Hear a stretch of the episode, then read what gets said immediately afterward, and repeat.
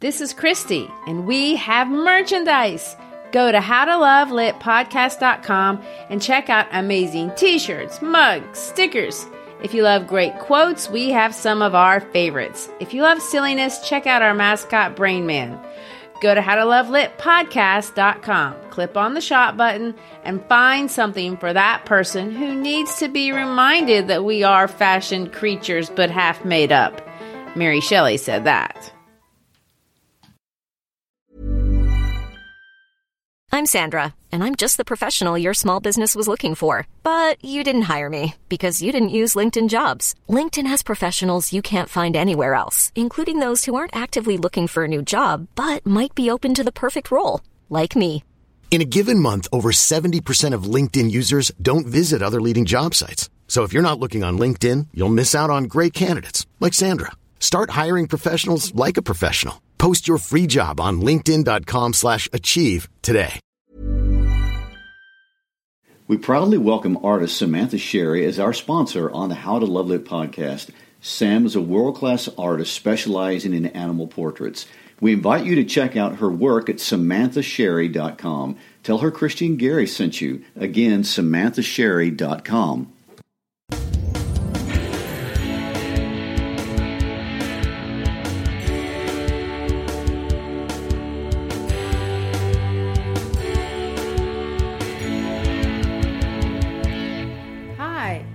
Shriver. And I'm Gary Shriver, and this is the How to Love Lit podcast. The podcast designed to approach the Western literature most commonly taught in secondary schools around the globe through the lens of history, psychology, and general literary analysis. We hope that whether you're reading the book for the first time as a young student or a lifelong learner, or whether you teach this book every year, we give you something new and interesting to think about. Today, we're exploring the final two chapters and the most interesting themes of Steinbeck's most widely read book of Mice and Men. But first, before we do, Oh no. we must have the Christie fun fact. Okay. Again, this is by request. You may not know that Christie has a minor degree in Russian. Oh, that's true. Long time ago. I don't speak it much anymore or at all, but I, I did a tour of duty in the great city of Almaty and the uh, in Kazakhstan Okay. back in the day. There you go. We would have a copy of uh, Pravda hanging up on the wall in our uh, in in our den. Of course, I have no idea what it says, and part of the reason why you don't speak Russian is because I don't speak Russian. Well, that's okay. Anyway, um, so uh, if you're listening to this podcast the day it's released, then tomorrow is the last day of September. And in Memphis, we're almost at the end of the first quarter of school. But more importantly, we are in the throes of the most exciting time of year in the southern part of the United States, and that is college football season. That's right. And in our part of the country, that is serious business. Our two daughters, Anna and Lizzie, are students at the University of Tennessee, and we are Tennessee volunteer fans. Go Vols! Our next big game is this Saturday versus an extremely noble opponent. Noble. Okay. Yes, the Georgia Bulldogs. They almost won the whole tournament last year. Tournament, as in you mean national championship. Yes, the national Okay. championship. All right, yes. Well, I want to put in a plug. I'm actually a Central Missouri State Fighting Mules fan, but I do support the Vols. Anyway, so it's definitely going to be a challenging game, and uh, the Vols have had a tough couple of years, um, but we've learned that as fans, there's more to a game than just what goes on in the field, and that's the great tradition of the tailgate. That's true. Tailgating. We get to hang out before the game, sometimes for hours, eating, drinking, be with friends and family, but most notably, playing cornhole. I wasn't really familiar with this game actually before I came to the South, but it's basically when you set two wooden boxes like apart from each other and then you try to throw bean bags and get them in the hole. I'm not all that great at it, to Actually- be honest, Actually, you're not good at it at all, but I still play. but you get amazingly lucky. yes, that's true. Anyway, there's even a national championship that they show uh, for this game on ESPN, which is hilarious. So that's our kind of segue into our discussion today because I kind of think if um, Crooks were a real person, he would totally rock cornhole and be the champ. Instead of being the uh, the horseshoe pitching champion. Yeah, he'd convert. I was wondering how we were going to segue that to to Steinbeck's great work from SEC football, but anyway. Well, you know, uh, we're we're opening up our chapter and they're playing a game. Okay. Crooks is schooling all the other ranch hands in this Sunday afternoon game of horseshoes. Uh, right, and that's what's going on at the beginning of chapter five. So we open what what is probably uh, Sunday afternoon entertainment, and everybody's around playing a game. So, Christy, how are we going to break down our discussion, starting with that today? Uh, that's exactly where we're going to start. But before that, I would like, because this is the last episode for this book, to kind of recap everything that's happened up to this point. Remember in chapters one and two, we opened up with this kind of semi garden like Eden experience where nature is at peace. And George and Lenny spend their first night together by the Salinas River under the view of the beautiful Gabilan. I guess that's how you would pronounce it. I don't know how to pronounce those mountains out there in uh, in California. We learned that Lenny has a fascination with petting soft things and he likes to carry around a dead mouse in his pocket if he can get away with it. We hear uh, the dream for the first time. George tells Lenny that one day they're going to own a farm and he is going to get to tend the rabbits. In chapter two, they arrive walking down this lonely road to this isolated ranch and enter a bunkhouse, which is basically a, a community of itinerant workers who are there at this ranch, quote, bucking barley, as they say. We're going to meet a series of people. Several of them have severe deficiencies, either personality wise or even physically. We have Candy, Crooks, Curly, Curly's wife, and Carlson. We also are going to meet Whit, and of course, the king of the ranch, Slim. Slim. And we learn that most most interestingly of the characters, I kind of think is Curly because he's a small man, a great boxer, and he likes to beat up big guys. And his wife, who will remain nameless, they call her a tart. A tart. And which is which is their word for a sketchy woman. Okay. And in chapter three, we find out that Lenny and George have had to leave Weed, California, because Lenny touched a girl's dress and she cried rape. So Slim gives Lenny a puppy. Carlson kills Candy's dog. Candy wants to come with Lenny and George to buy the Dream Ranch, but the most interesting thing that happens is Curly picks on Lenny, and George tells Lenny to get him. So Lenny crushes Curly's hand, and Curly has to be taken to the hospital, leaving Lenny to wonder if that means he wasn't going to get to tend the rabbits. And in chapter four, all the guys go out of town to Susie's place leaving behind Candy and Crooks and Lenny. So Lenny is going to wander into Crook's room that is outside in the barn, away from the others because he's black, as Crook tries to explain, and this completely goes over Lenny's head. It is through the articulate voice of Crooks that Steinbeck voices the idea that so many people are wandering about lonely, looking to fill the dream, and they just never do. Lenny, of course, can't understand the thing that Crooks is talking about and uh, talks about him and George's dream. Crooks, for a brief moment, once in into the dream and is crushed with the advent of Curly's wife showing up. She comes in mostly out of boredom, but ends up using all kinds of hideously offensive language to intimidate and belittle Crooks before running off, being run off by Candy with the threat of the other men coming around. And that brings us to chapter five, where we're going to open our discussion today. In the past episodes, we've kind of gone through the analysis on the front end of the discussions of the chapters, but today I think we need to kind of reverse that.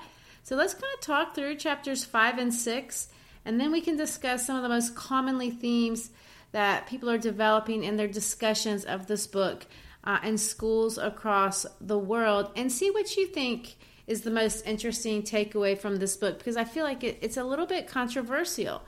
And why is this particular book one of the most widely read American books in the whole world, which to me, in some ways, is kind of a very unusual selection.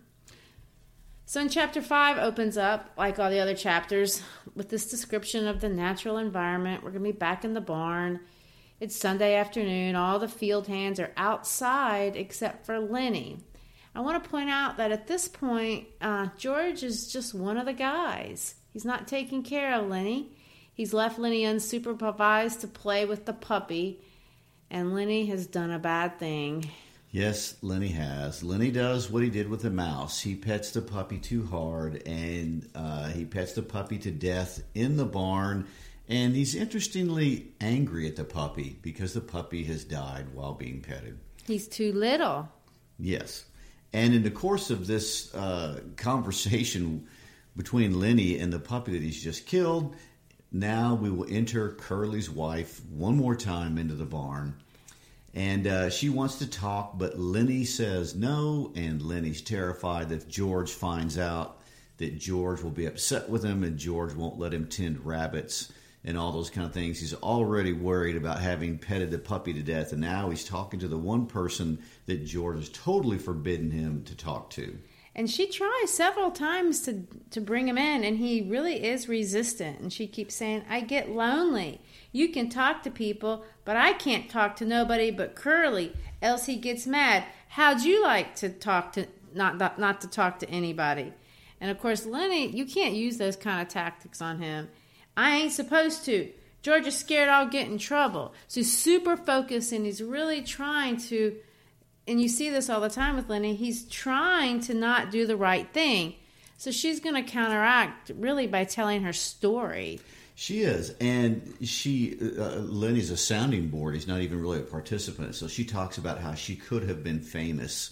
Uh, she could have been in the pictures, and then she talks about how she met Curly and ended up marrying him very quickly. And she's going to confide in Lenny that she doesn't even really like Curly that he ain't a nice fella, which of course we've seen that. Well, true. And so you want to know then why did you marry him nearly the day you met him? But anyway, that's part of the tragedy of this character that's supposed to be set up.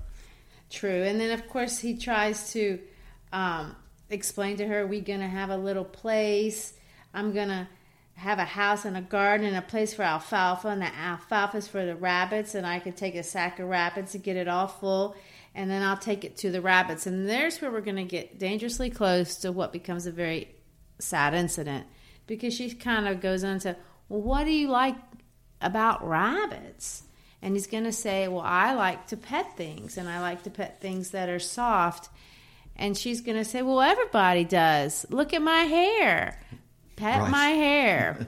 and he says, I like to feel silk and velvet and and all those things. And so yeah, we've got the setup, and so we know what's coming. So uh, I guess we just get to the point. Lenny does what Lenny does. Lenny has no impulse control, and when he panics and he gets scared, he has no reasoning ability. And so Curly's wife begins to think he's too aggressive, and she panics and she starts to scream. And then what happens? And then Lenny was in a panic. His face was contorted. I'm going to just read it straight. Yeah. She screamed. Then, as Lenny's other hand closed over her mouth and nose, Please don't, she begged. Oh, please don't do that, he says. George will be mad. She's going to struggle violently. And then it all ends with uh, he's going to say, Don't you go yelling. And he's going to shake her, and her body flopped like a fish. And then she was still for Lenny had broken her neck. Which is probably one of the most well known points of the whole story. True. But you shouldn't overlook the very next thing that he says. Um, well, after um, he notices that she's back, she's dead, and he's going to kind of blame her, and he's going to realize he's yeah. taken it too far. I done a real bad thing. I shouldn't have did that. George, George will be mad and he said, and hide in the brush till he come.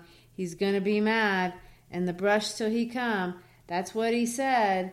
Uh, and then of course, there she is laying in the straw, and it says this: the meanness and the plannings of the discontent and the ache for attention were all gone from her face. She was very pretty and simple, and her face was sweet and young. Now her rouged cheeks and her reddened lips made her seem alive and sleeping very lightly. So her agony, his that Is anger, over. yeah, that anger that she was ex- exercising over all those men is over. Right. And then she's in some odd form of peace at this point. I think that's what we're supposed to see. Candy's gonna walk in. He's gonna see, oh dear, Right. not good. And he finds the wife and uh, initially thinks she's sleeping. Then he panics and he goes out to find George because they all immediately assume one person was responsible for this. And I want to point out that Candy talks about his greatest fear. He's gonna He say, does. In the mid, oh, let, let me set this up. In the midst of a murdered woman laying there on the ground and then panicking, trying to figure out what to do, what is Candy's worst fear? "You and me can get that little place, can't we, George?" I think they're fixated. his dream. He said, No, no, no, my dream. My dream's going to be gone too. And George is going to say, I think I knowed from the very first. I think I knowed we never do her. He used to like to hear about it so much, but I got to thinking maybe we would. Oh my gosh. Well, and so not only are they dealing with the tragedy of this woman's death, they're dealing with the tragedy of the death of all that they had hoped for in their future. And George is going to sit there through this page and process what he wants to do. And he's going to say, Lenny never done it in meanness. All the time he done bad things, but he never done them mean. Now listen, we got to tell the guys. They got to bring him in, I guess. They ain't no way out. Maybe they won't hurt him. I ain't going to let him hurt Lenny. Now you listen. And they kind of make this plan. And he's going to tell him, I'm going to walk out. Then you get the guys. You're going to walk in. And uh, we're going to go from there. But we don't really know what that means. Well, the the plan is George doesn't want to look like he was there for the death and get implicated, so he's going to go away. They'll tell the group, and then George will be brought back in. But we're going to find out there's a reason why George wants to leave here in just a moment. So they agree to the plan. George leaves, but here's what's interesting: Candy stays behind to curse the dead body of Curly's wife. Right. And it, you know he calls her a, a tramp, and you mess things up. You wasn't no good. You ain't no good now. You you lousy tart. And I'm thinking, wow, what anger right there to curse the dead person. Because she took something from him. I could have hoed in the garden and washed dishes for them guys. And so he realizes she stole his dream too. And it says in the end of the paragraph, his eyes blinded with tears, and he turned and went weakly out of the barn, and he rubbed his bristly whiskers with his wrist stump. So they all know whatever dream we had put together in the last two chapters is now dissipated. Of course, girl, Curly's going to come in, and he's not sad that his wife is dead. He's angry, and he, because his honor has been besmirched, I guess. He's very sensitive about his besmirchment of honor. No, none of that. So he's going to go get a gun, and it's clear that there's only one plan, and the plan is we're going to shoot him. Right, and Carlson will run back to the bunkhouse to try to get his gun to be part of the the whole mob. And that's the end. They leave Candy behind, laying in the hay, and they go off to hunt Lenny down. That's chapter five. Right, it moves much more quickly than the last few chapters we've talked about. Then we're going to open up with scene number six, if you want to think it that way, with in the very same place where we started the book. Kind of, we- we've come full circle. We're down by the deep green pool of the Salinas River. It's late and it's beautiful. But notice in very archetypal form, a snake has glided into the pool, mm-hmm. meaning that the snake always gets into the garden Yes, and there they are. Lenny's there thinking about George gonna wear him out. He's gonna get in trouble. And he begins to hallucinate, which I'm not really informed to be honest about what all these hallucinations mean. And they were cut out of the play when it was performed. So i don't know uh, for what reason they're here and what reason they were taken out. But he's kind of developing this idea that this is all being processed inside uh, of lenny do you have any ideas about that Well, no, uh, I don't have any huge insights, but it's it's obvious that Lenny is in a panic state. He's gone to the spot he was instructed to go to. He's waiting to be in deep trouble with George, And when he has this basically a hallucination about Aunt Clara and the rabbit, they're both scolding him in the same exact language and in the same exact tone with the same words that George has always scolded him. So he's just got this this internal war going on uh, in his state of panic, and it's just more the same. You've messed everything up for everybody. You're no good. We've always knew you would cause problems. That whole story. And he never means to be bad, and he knows he can't stop himself, and he knows he can't control whatever it is, but he knows that it's a bad problem. Right. So we get to this. George comes quietly out of the brush, and there's a rabbit that's kind of scuttling back uh, into Lenny's brain, like the big rabbit. So he's coming out of the hallucination into the reality, and he's expecting, Lenny's expecting to get worn out, just like what happened at the beginning of the chapter when he had the dead mouse. He can't realize or doesn't realize that this isn't the same at all. No, and George's demeanor has tr- changed dramatically. He's calm. He's resolved. He's actually patient at this point. And so he sits down and he says, I'm not mad at you. Uh, and, and they go through a very sweet discussion and they're going to go back over everything that he did. And he's going to say, We're not like the other guys. Guys like us got no family. They make a little stake and then they blow it, blow it in. They ain't got nobody in the world that gives a hoot in hell about them. But not us. Tell about us now. And George is going to say, Not us. Because because I got you and I got you. And of course, you're supposed to have just tears in your eyes because Right. you know what George is about to do. But Lenny doesn't. He's going to say, We got each other. And that's what, that gives a hoot in hell about us, Lenny cried in triumph. And then they have a short discussion about the dream. Mm-hmm. And he tells Lenny to look up into the mountains as he tells them the story. And He's going to say, We got a little place.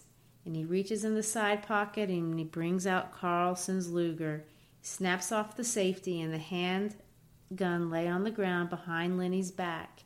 He looked at the back of Lenny's head, at the place where the spine and skull were joined. And they can hear in the background the men are coming. So George's is going to say, Go on. George raised the gun and his hand shook. He dropped his hand to the ground again, and Lenny's going to say, Go on. And you have this irony mm-hmm. because he wants him to say, Go on with the, story. dream. But what really is going to happen, he's going to go on with shooting him. yes, and he pulls the trigger and he shoots Lenny in the exact same spot that Carlson had shot Candy's dog. I don't know if there's any symmetry to the story there, but there's the tragedy. And then all the men show up after the deed is done. Yeah. And then, of course, uh, they have to have the story. You know, George is going to lie, and Carlson's going to say, How'd you do it? George is going to say, I just done it. Did he have my gun? Yeah, he had your gun. And you got it away from him and you took it and killed him? Yeah, that's how. So Carlson kind of creates the fiction. And then we have kind of an interesting way to end the book. Slim is going to come up to him and he say, "Come on, George. Me and you go you'll go in and get a drink." And he's going to say, "You had to do it, George. I swear you had to. Come on with me." And he's going to lead George away. Curly and Carlson are going to look back at him, and Carlson gets the last line of the whole book. Which is so strange. You want to read it? Slim says, You had it, George. I swear you had it. Come on with me. He led George into the entrance of the trail and up toward the highway. And the last sentences of the book are Curly and Carlson looked after them, and Carlson said, Now what the hell you suppose is eating them two guys? And the story ends. It's just awful. Well, I'm going to guess what's bothering them. Uh, well, two people dying in the same day. Tragically, that's that's troublesome. Carlson has no feeling, and Curly right No, there next to him. No, they represent all the detached empathy or lack of empathy uh, in the whole story. So we've gone through the book chapter by chapter, and I want us to talk about the themes kind of in a similar way. Major theme by major theme, and of course, there could be themes that we won't hit on that people have discussed. There's many, many ways to kind of look at this book. So I want to start with the most obvious, which is the title.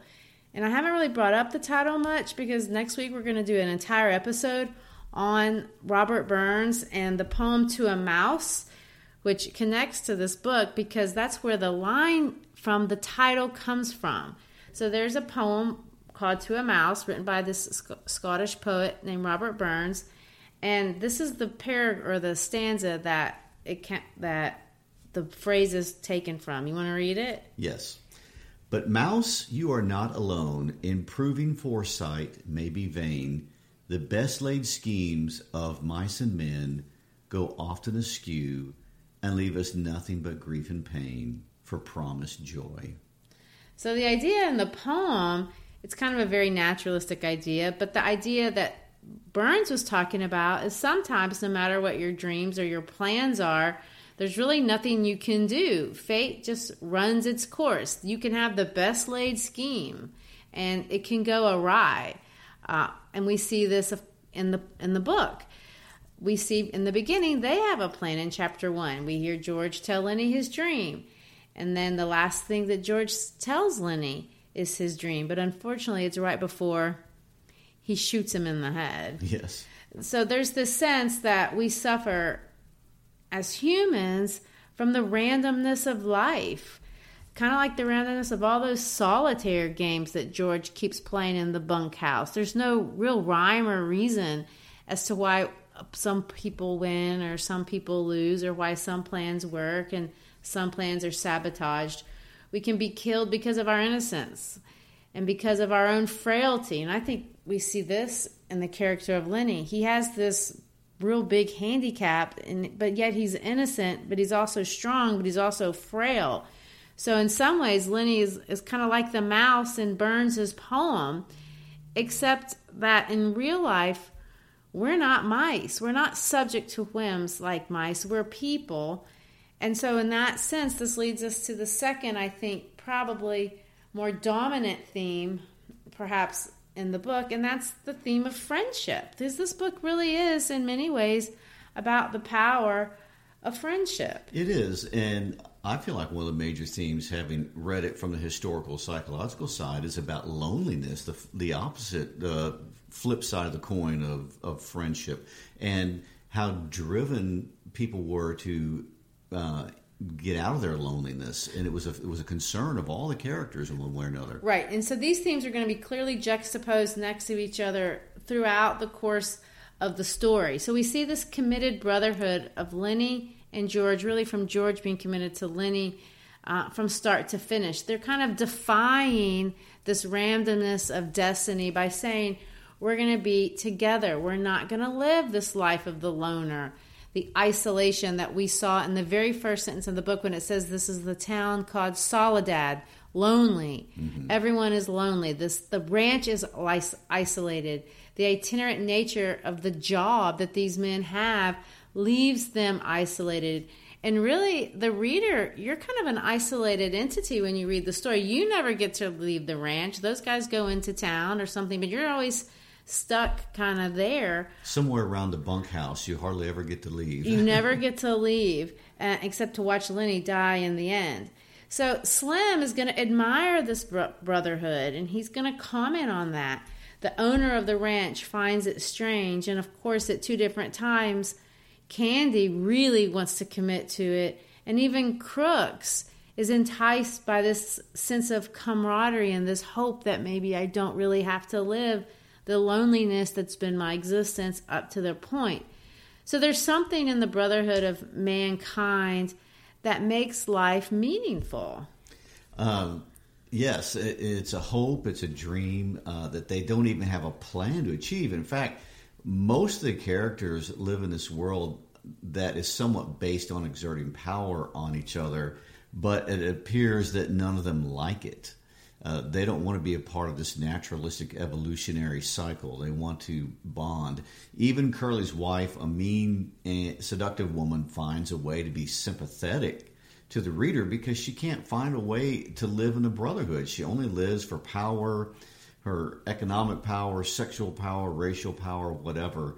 So you can be powerful, but that's not where peace is. It's where it's not where happiness is, and she is arguably the most miserable character out of all of them. Right, and I think you know Crooks has it set up really that he should be the most miserable because he's out with the animals. He's racially segregated. You know, he's never really had much. He said I was he was raised in isolation before he got to the ranch, but he still has something that she doesn't have. She's completely, totally alone, and she's mean because of it. So, this brings us to the most obvious thematic motif that we've already talked about just the pervasiveness of loneliness among humanity. Yeah. And that's something that people identify with even today. Everyone is lonely in this book, and Steinbeck really strikes at that people are going through life for whatever reason. It could be their own fault. It can maybe Curly's wife. It, you could say to some degree it's her fault. Maybe it isn't. Maybe it's the social constructs. Certainly, prejudice plays a role.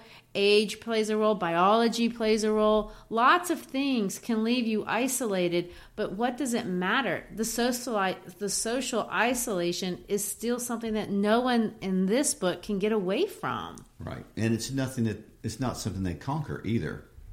No, they don't conquer it. You see this pursuit, and kind of you see this maybe with the animals and the rabbits and the mice. You know, we're looking, we're looking, we're looking, but it's super elusive. It's almost imaginary to a lot to a lot of people, which brings us to the real cliched. I feel like concept when I hear people talk about this book. The first thing they always say is, "Oh, it's a book about the death of the American dream." And I kind of really take it to task a little bit. Maybe it's because I wasn't raised in America. And so I, I'm really I'm really interested in this idea of why the dream of success belongs to the American continent. Because everybody I know in other parts of the world, they're also pursuing right. something. And they're pursuing to make the best for themselves, the best for this family, to have upward mobility. So, America, sure, we've been in a place where a lot of people have found that, and that's great. But it's not the only place uh, where that dream exists. That's true. And I don't like the cliche either, the death of the American dream. Uh, and I don't like it because it's poorly defined. I feel like is especially even as a literary device. I know they say it to invoke a sadness or a sense of loss or wistfulness, but uh, and people can go, "Oh yeah, that is sad." But I want to make this comment about the American dream, and this is not original me. This is an idea that I've uh, found in research. It says the American dream, first of all, was a concept that was uh, written by a guy named James Adams in 1931. Interesting that he would coin this phrase around this time in the worst part of the depression 32 was the worst year of the depression um, anyway, it, it, this is a vague definition of what uh, what we loosely define as the American dream. It's a national ethos of the United States. It's a set of ideas about democracy, rights, liberty, opportunity, and equality, in which freedom includes the opportunity for prosperity and success, as well as upward social mobility. Okay. Life should be better and richer and fuller for everyone, with opportunity for each according to ability or achievement, regardless of social class or circumstances of birth. So, that, it's it's a dream. Well, of course, it's a dream, and uh, it has all the aspects of most dreams. It's like it's elusive. it's uh, it's something to aim at, uh, but if you don't hit it, does that mean there's a failure that's that's occurred because you don't get there. So uh, anyway, I'm not a particular fan of using the phrase "the death of the American dream" because it's. Uh, it, we don't. I mean, we're not the only group of people that have a dream, and it's used negatively to connote a huge failure that that I don't know that applies. Well, I think it's not wrong to say that Steinbeck was definitely concerned with the plight of working people. You see that in the Grapes of Wrath, you see that in this book. He wants people to be aware that people are at different places. And to me, that in and of itself is engaging the dream in a very American way. You see this egalitarianism coming through that the, there are groups of people that have been marginalized, maybe, uh, and it's part of our national constitution to be reflective enough to try to bring everyone in as much as possible. And that's something that you can be proud of. And sure, it's not going to be perfect. It's not perfect. It's still not perfect. I mean, this is, you know, 90, 80 years later, and we're still struggling because how do you make, I mean, we all like to come up with a system that brings good people up and puts bad people down but how do you keep the curlies down and the and the good people up? It's just not easy to do. Well we're dangerously close to delving off into politicalization of this book at this yeah. point so i'm going to pull us back in right here and just say that history has a very long arc and the dream gets reinterpreted by every generation. To to go back to steinbeck when he's talking about well, let me say this. If the death of the American dream applies to this book, it's him lamenting it. He has not gone to a call for action. He has not taken a political stance that says this is how we get the American dream back. He didn't do any of that. He just says this is the this is the disappointing end of life. So therefore, my conclusion is I don't come away from this feeling like the death of the American dream is a significant theme to this book. Well, it's definitely not what's going to make it last through generations. So I feel like there's got to be something deeper there. And I really think it comes down to this. Now, this is my opinion. Lots of people have different opinions. And this is something that you can take to your book club and really talk about because there are some unanswered questions when it comes to how this book ends. But you have to look at this book in a very naturalistic way because that's how it was designed to yes. be looked at. So Steinbeck is looking at this book to see people as they really, truly are. So you see that on one side, but on the other side, it's an allegory. In other words, these people are bigger than what we really are. Each character is a type of a person. And when you look at all the different types, you have to come back to George Milton. Mm-hmm. George Milton is the everyman. In other words, he's anybody can substitute their spot in the book with George. Yes, you're George. So you have to. You're supposed to be thinking about this final chapter and asking yourself the question. What would I do? Because George is stuck in this existential double bind. He loves this guy his friend. He's been taking care of him for years. But there's another part of George that wants to be with the guys. He talks about it all the time. He rails, I could be this. Mm-hmm. So George has two conflicting dreams that rage inside of him, just like every one of us. That's the humanity. It's not easy to resolve all these problems inside of you. So what do you do? He takes responsibility and he makes a choice. There's no doubt when you read this chapter a couple times that when he went back to that to that bunkhouse, he was getting that gun to right. kill Lenny. You know, you could say, "Oh, he's trying to defend himself against uh, Curly," but I don't think there's any indication that that was right. ever his plan. Well, you bring up a great point. George has two dreams, and when you have two dreams that conflict, you're in what's called a state of cognitive dissonance, and people can't be comfortable in cognitive dissonance. They have to resolve one way or another and you mm. have to make a decision. And right. sometimes the decision isn't easy.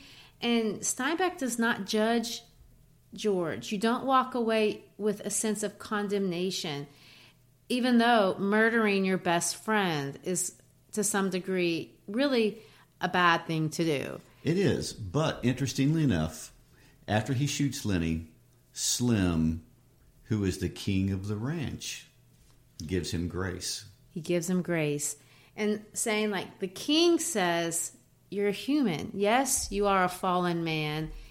Yes that was you know maybe an imperfect choice but it doesn't make you a bad person.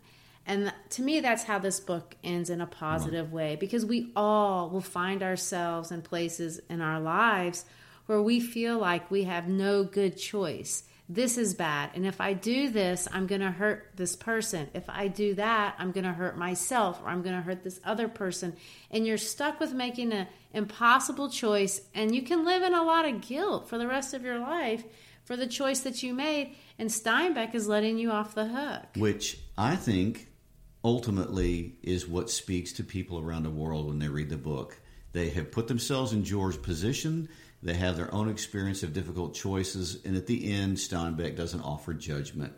You're okay. You're okay. Sorry, you had to go through that, and that's bad. But it, in this um, in this world, that's what happens. And he walks off, and Slim puts his arm around George, saying, "And you can still live in companionship and friendship. You don't have to be alone." And that's a nice message for all of us. Well, do you think that sums up the book for us? We gave it a go. We did, we did, and uh, you know, it'd be interesting to hear people's uh, opinions on this and any feedback. Now, I would like to say that that finishes up of Mice and Men for us. Like we said, next week we're going to do a poetry supplement from Robert Burns's poem, but. I would like to say that we've been reading some dark literature for the past few books. That's true. And you know, we've gotten into naturalism, and we've gotten into a lot of postmodernism, and uh, and, and, all different kind of the things. The evil of man. The, yes, the the isolation of man. All these things. So. We're going to take a, t- a different direction on the next book. So, Christy, tell us about the next book that will not be this heavy. I'm excited about this next book. It's The Alchemist by Paulo Coelho, one of Brazil's most celebrated and probably most widely read author. This was my, his breakout book, the book that made him famous.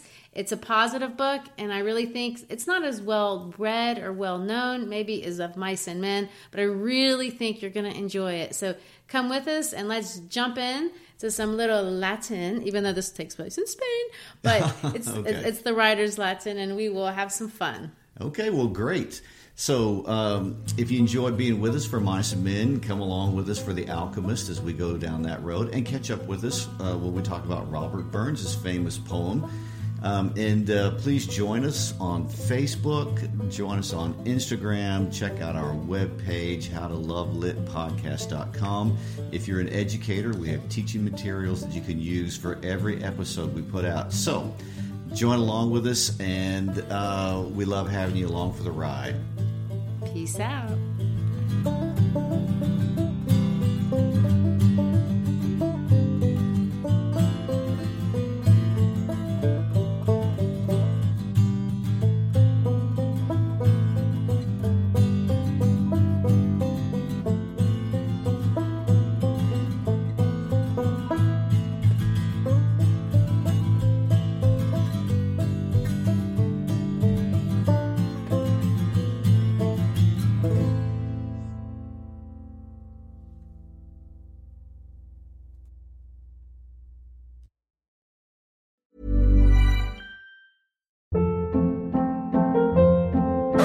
Hold up. What was that? Boring. No flavor. That was as bad as those leftovers you ate all week. Keke Palmer here, and it's time to say hello to something fresh and guilt-free. Hello Fresh. Jazz up dinner with pecan-crusted chicken or garlic butter shrimp scampi. Now that's music to my mouth. Hello Fresh. Let's get this dinner party started. Discover all the delicious possibilities at hellofresh.com.